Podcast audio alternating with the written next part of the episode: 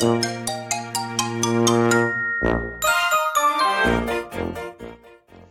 い、どうも、タクです。今日は、ウォルト・ディズニー・ワールド旅行記、え6日目になります。今日はですね、買い物メインでですね、いろいろ回ってこうという日になっているんですけど、まず行ったのが、ディズニー・ボードウォークというですね、このウォルト・ディズニー・ワールドには、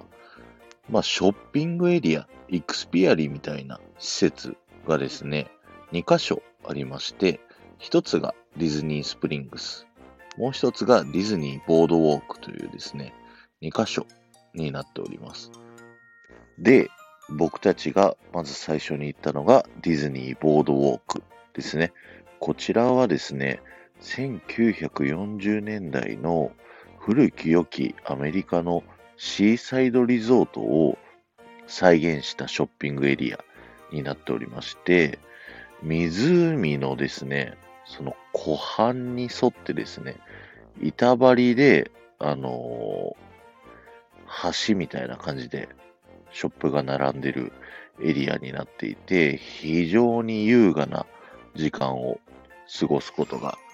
できるなというエリアになっております。その中でですね、僕たちが朝一で行ったところがですね、トラットリア・アット・フォーノというですね、レストランに行ったんですけど、こちらパーク内じゃないのにキャラクターブレックファーストが楽しめるレストランになっておりまして、来るキャラクターがですね、ラプンツェルとフリンライダー、そしてアリエルとエリック王子がですね、来てくれるんですね。で、このウォルト・ディズニー・ワールドで、あの、アリエルと会えるキャラクターダイニングをやっているのが、ここと、あとはマジックキングダムの中にあるシンデレラ城の中にあるレストランになってくるんですけど、そちらの方がですね、もうものすごい人気で予約を取ることができなかったためですね、こちらの方のキャラクターブレックファーストを奥さんに内緒で予約しておきました。アリエルに会えるということでですね、僕も張り切ってですね、東京ディズニーシーのハロウィンの時に買ったアースラの T シャツを着てですね、来たんですけど、これが非常に大正解だったなというふうに思っておりまして、えーまず食事をしている最中にですね、音楽が鳴って、そうすると、まずラプンツェルとフリンライダーが出てきて、会場を一周歩いた後にですね、各テーブルを回っていただけるという風になっているんですけども、最初の一周の時点でですね、ラプンツェルに、あなたの夢は何？とですね、全力で言われたののリアクションに困ってた時に、隣のフリンライダーがですね、彼の夢はタコだよとですね、僕の T シャツを見ながら突っ込んでくれたので、非常にあの嬉しかったですね。で、その後のグリーティングでですね、さっきはあの冗談だよごめんねとですね、謝ってくれたので、すごいなんか、あの、覚えててくれたんだっていうので嬉しかったですね。そしてその後に、いよいよ奥さんが大好きなキャラクターのアリエルもですね、音楽が鳴って、あの、一周回って来てくださいました。でですね、奥さんの婚約指輪とですね、僕たちの結婚指輪がですね、どっちもリトル・マーメイドをモチーフにしていて、さらに結婚指輪はですね、マックスをですね、彫られた指輪になっているので、奥さんにですね、こういう風に英語を言ったらいいんだよっていうのを説明しながらですね、奥さんがアリエルに嬉しそうにこの指輪にはマックスが彫ってあるんですよっていう話を一生懸命しててですね、その様子を見ながらニヤニヤしておりました。で、アリエル、僕の方にはですね、やっぱアースラの服を着ているので、すごい恐ろしがってくれてですね、声取っちゃうぞみたいな感じですごい怖がってくれるので、可愛かったですね。奥さんがすごい喜んでくれてですね、ここは予約してすごい良かったなと思ったレストランでした。その後はディズニーボードウォークを散策してですね、いろんなお店を見たり回ったりしてたんですけど、こちらですね、ディズニーショップはですね、1店舗だけになっておりまして、他はいろいろなショップになっています。で、併設されているホテルだったりとかも、いろいろ、あのー、散策させていただいて、ディズニーオタクはホテルまで全部見たいんですね。全部はさすがに回れないんで、スワンドルフィンっていうですね、白鳥とイルカをかたどったですね、まあ、古くからあるディズニーのすごい高級ホテルみたいなところをですね、ちょっと中入らせてもらっていろいろ見せていただきました。ディズニーのこのホテル、カリフォルニアとフロリダ両方そうなんですけど、ランクが上がれば上がるほどディズニー色が消えていっちゃうんですよね。まあ高級感っていうところがあると思うんですけど、でもまだ僕たち的にはですね、やっぱザ・ディズニー・ディズニーしてほてほしいんで、安いホテルでちょうどいいんですよね。あ僕たち泊まったホテル、あの、ディズニー・アート・オブ・アニメーションっていうホテルでですね、ホテルの、その、いくつかの映画のモチーフになったホテルになってるんですけど、僕たちが泊まってるのはやはり、リトル・マーメイド島といってですね、もう部屋の中から全部リトル・マーメイドでかたどられたですね、ホテルに泊まっております。そして、ディズニーボードウォークとホテルをですね、一通り見た後ですね、今度、アニマルキングダムに移動します。買い物会と言ってるのに、パークにもう遊びに行っちゃってますね。ここで、えっ、と、見逃したショーをですね、ちょっといろいろ巡ってこうという感じで回りました。1個目に行ったのが、バグズライフのアトラクション、It's Tough to be a Bug というですね、ショーで、まあ、3D メガネをかけたショーになるんですけども、こちらですね、ディズニートランスレーターというですね、ヘッドホンを借りて、えー、見ることにしました。こちらですね、各パークのゲストリレーションサービスというところで、あの、借りれるんですけど、まあ、100ドルかけて借りて、で、返した後にその100ドル戻ってくるということで、実質無料のサービスになっていて、各パークのいくつかのアトラクションを、まあ、日本語で体験することができると。で、僕たちが体験したのは、えー、アニマルキングダムではこの It's Tough to be a Bug。で、あと、エプコットでですね、Living with the Land と Journey to the Imagination with Figment のアトラクションを、こちらを借りてですね、あのー、体験することができました。で、このアトラクションですね、日本語訳すると、昆虫の世界も楽じゃないというアトラクションで、まあ、バグズライフのフリックがですね、いろんな昆虫を紹介するっていうような感じの 4D タイプのですね、アトラクションになってくるんですけど、途中で、あの、バグズライフの敵役のバッタのあの、ホッパーがですね、ドカーンと会場に乱入してきて、暴れ回るシーンがあったりとか、意外と迫力がすごくてですね、楽しめるショーになっております。その後行ったのがですね、フェスティバル・オブ・ザ・ライオン・キングというショーでですね、こちらですね、ライオンキングのショーになっているんですけども、観客席は4箇所真ん中のステージを囲んでですね、見るという形のショーになっていて、真ん中にですね、ダンサーさんだったり、シンガーさんだったりが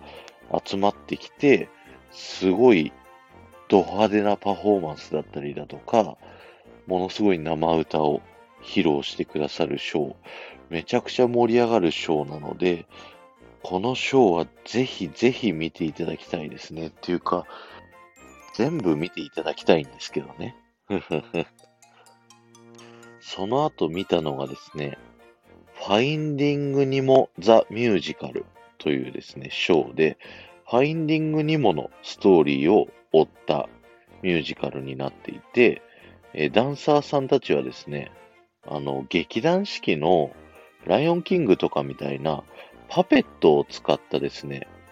ショーになっておりまして、こちらもすごい壮大な規模、1500人主要の大型シアターでですね、やるショーが見れるんですけど、こちらのフロリダのパークって、やっぱ広くていろんなショーがやれる分ですね、すごいなんかの映画に特化したショーみたいなのができたりするのが非常に羨ましいですよね。やっぱ東京ディズニーランド C だと、まあ、会場数、ステージ数が限られてくるので、ここまで何かの映画に特化したショーってなかなか選択肢として挙げられないですもんね。そういったこともですね、楽しみつつですね、また次のショーに移動していくんですけれども、次見たのがですね、ディスカバリーアイランドカーニバル Welcome Jose and Panchito from the Three Caballeros っていうですね、3人の騎士に出てくるホセとパンチートのですね、キャラクターが出てくるショーだということで、まあ、奥さんがホセとパンチート好きということで、こちらのショーも見に行ったんですけど、こちらはですね、あのー演奏に合わせて、ホセとパンチートが踊ってて、それをゲストの人もみんなで一緒に踊りましょうというですね、もうがっつり参加型のショーだったんですけど、僕たちは何の詳細もわからずです。最前列で待ってたんですけども、そしたら後ろの方から出てきて、後ろの方でですね、あの、みんなで踊りましょうみたいな雰囲気になってて、旅順がですね、ステージ、僕たち、ダンサーで踊ってるゲストみたいな風にですね、ダンサーとステージに挟まれてしまって、僕たちはどうしたらいいのかわかんない状態のままショーが始まって、そして終わっていきました。なので次行った時は、ここはもう後ろの方でがっつり踊るっていうのを参加したいですね。そんな感じでですね、4つのショーを見て、アニマルキングダムを後にしまして、その後、ディズニースプリングスの方に向かいました。ディズニースプリングスを最初回ったわけじゃなくて、その近くにですね、アウトレットがあるんですよね。ディズニーワールドの敷地を出てすぐぐらいのところ。で、それをディズニースプリングスのタクシー乗り場からタクシーに乗って、オーランドバインアウトプレミアムアウトレットというところにですね、僕たち行きました。で、ここに何があるかっていうと、えー、ウォルト・ディズニー・ワールドのアウトレットショップ、ディズニーキャラクターウェアハウスというですね、ショップがありまして、こちらが非常に良かったので、紹介をさせていただきます。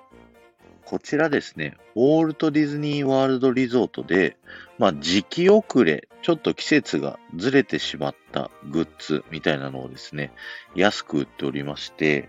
だいたい5割引きから9割引きぐらいされているので、それはもうめちゃくちゃ安いんですよね。えたまにですね、実際今パークで売ってるものも同じものを売ってたりするんですけど、僕が見たとき、40ドル、だいたい4000円ぐらいのバスタオルがですね、10ドル、1000円ぐらいで同じものが売ってまして、断然ここで買った方がいいなと。なので T シャツとかですね、パーク内で着てた服はほぼここで買いました。他の海外パークでのその時期ずれ商品もここで販売してるみたいで、僕たちが行った時はですね、上海ディズニーランドのグランドオープニングのですね、グッズたちが並んでいて、あの、ピンバッジ、上海ディズニーランドオープンのピンバッジが通常ですね、20ドルぐらいするやつがですね、2ドル99セントとかで売っててですね、速攻買いましたね。で、僕たちは2ドル99セントで買ってるので、ピントレーディングでですね、キャストさんともう何の躊躇もなく交換をしたんですけど、よくよく考えればそれめちゃくちゃレアなピンなんで、すぐ隣でそれを見てたピントレマニアな人がですね、交換されていきましたけど、それあのショップで300円ぐらいで売ってますよっていうのを心の中で突っ込みながらですね、まあ見てたっていう思い出がありますね。で、こちらの店はですね、日によって出してるものがガラッと変わるので、結構当たり外れがあるみたいなんですね。僕たちが行ったのは、もうウォルト・ディズニー・ワールドに来た日とこの日の2日間行ったんですけど、えー、初日に行った時の方が服はいろいろ充実していて、この日に行った時にはいろいろピンバッジとかが充実してましたね。ので、こちらのお店、すごいおすすめなので、ぜひ行っていただきたいですけど、もし、外れの日だったらごめんなさい。その後はですね、ディズニースプリングスに戻りましてですね、いろんなショップを回ったんですけど、ディズニースプリングスの方はですね、100以上のショップがあったりだとか、シルク・ドゥ・ソレイユがあったりだとか、もう買い物といえばここみたいな規模がですね、バカでかいショップになっておりまして、で、ワールド・オブ・ディズニーっていうですね、もうかなり大きい、世界で2番目だったかな。に大きいですね、ディズニーストアがあったりだとか、あとはいろんなブランドとディズニーがコラボしたショップがあったりとかですね、ものすごく買い物好きにはたまらない、僕からするとちょっと苦手なエリアになっております。で、ピンバッジ専用のショップとかもありまして、キャストさんとピントレーディングを楽しんだりですね、あの、ふらふらあの、アースラの服を着ながら歩いてたんですけど、ゲストの人にですね、突然話しかけられて、その服はどこで買ったのって言われて、東京ディズニーシーですって言ったら、おうって言われて、去られてったりとかしましたね。で、ここの中で、特におすすめのショップというか、あのー、日本人なら、あの、わかると思うんですけど、お土産でお菓子を買いたいですよね。それも、個包装のやつ。で、ウォルト・ディズニー・ワールドのディズニーのお菓子はですね、基本的に個包装になっているものがほとんどなくて、ほとんどというか、ゼロです。これはですね、日本とアメリカの文化の違いで、もう職場の人にお菓子を配るとかないんですよね。お土産はもう自分たちの家族のためのお土産しか買わないので、あの、お菓子もですね、でかい箱にガサッと入ってたりだとか、するものばっかりで、小分けになってるものとかがないんですよ。せいぜいクッキーが、超ぐらいのサイズの箱に入ってるぐらいなのが一番ちっちゃいサイズ感になっているので、ディズニーで職場の人にお菓子を買って帰ろうとすると、とんでもない数を買わなきゃいけなくなっちゃうんですね。で、それを助けてくれるのがですね、ギラデリというですね、チョコレートのお店なんですけど、こちらですね、大量60個ぐらい入っていて、全部一個一個個包装にチョコレートが入ってるっていうですね、とんでもなく日本人が職場で配りやすいですね、お土産を売っているので、もうここ一択ですね。あの、フロリダディズニーワールド行く前からもうお土産これだって決まってました。なので皆さんも行かれる際にですね、こういった僕みたいなサラリーマンみたいに職場の人たちにもうまんべんなくお菓子を配らなきゃいけないみたいな感じの時は、ここのお店、ギラデリですね、をおすすめします。あとはですね、いろんな友達たちにお土産を渡すために、あの、スター・ウォーズとのコラボショップ行ったりだとか、えー、D トレン、トレンディっていうですね、そのディズニーとブランドがコラボしてるショップだったり、D テックっていうですね、スマホのアクセサリー、主にケースが中心になってくるんですけど、をですね、自分でデザインを選んで、名前を入れたりして作れるですね、スマホケースのショップに行ったりだとか、ユニクロでですね、まあ明日に備えて水着を買ったりとかをですね、させていただきました。こちらのディズニースプリングスですね、かなり遅い時間までやっておりまして、パークが閉園した後もですね、プラス1時間ぐらいはやっているので、何回か来させていただいたんですけど、広すぎてですね、すっごい疲れます。なので、個人的には隣の敷地のアウトレットが一番買い物としては楽しかったかなっていうふうに思っております。フードコートがあってですね、こちら、あの、中華だったり、お寿司だったりとかも食べたんですけど、なんかザ・アメリカ飯って感じの、まあ中途半端に美味しくない感じなんですけど、まあ安いからいっか、みたいな感じの、えー、食事を楽しみました。はい、これで6日目終了になりまして、7日目は先ほど買った水着を使ってですね、まあ一体どこに行くんでしょうかね。まあご存知の方はよくわかると思いますけども。はい。ありがとうございました。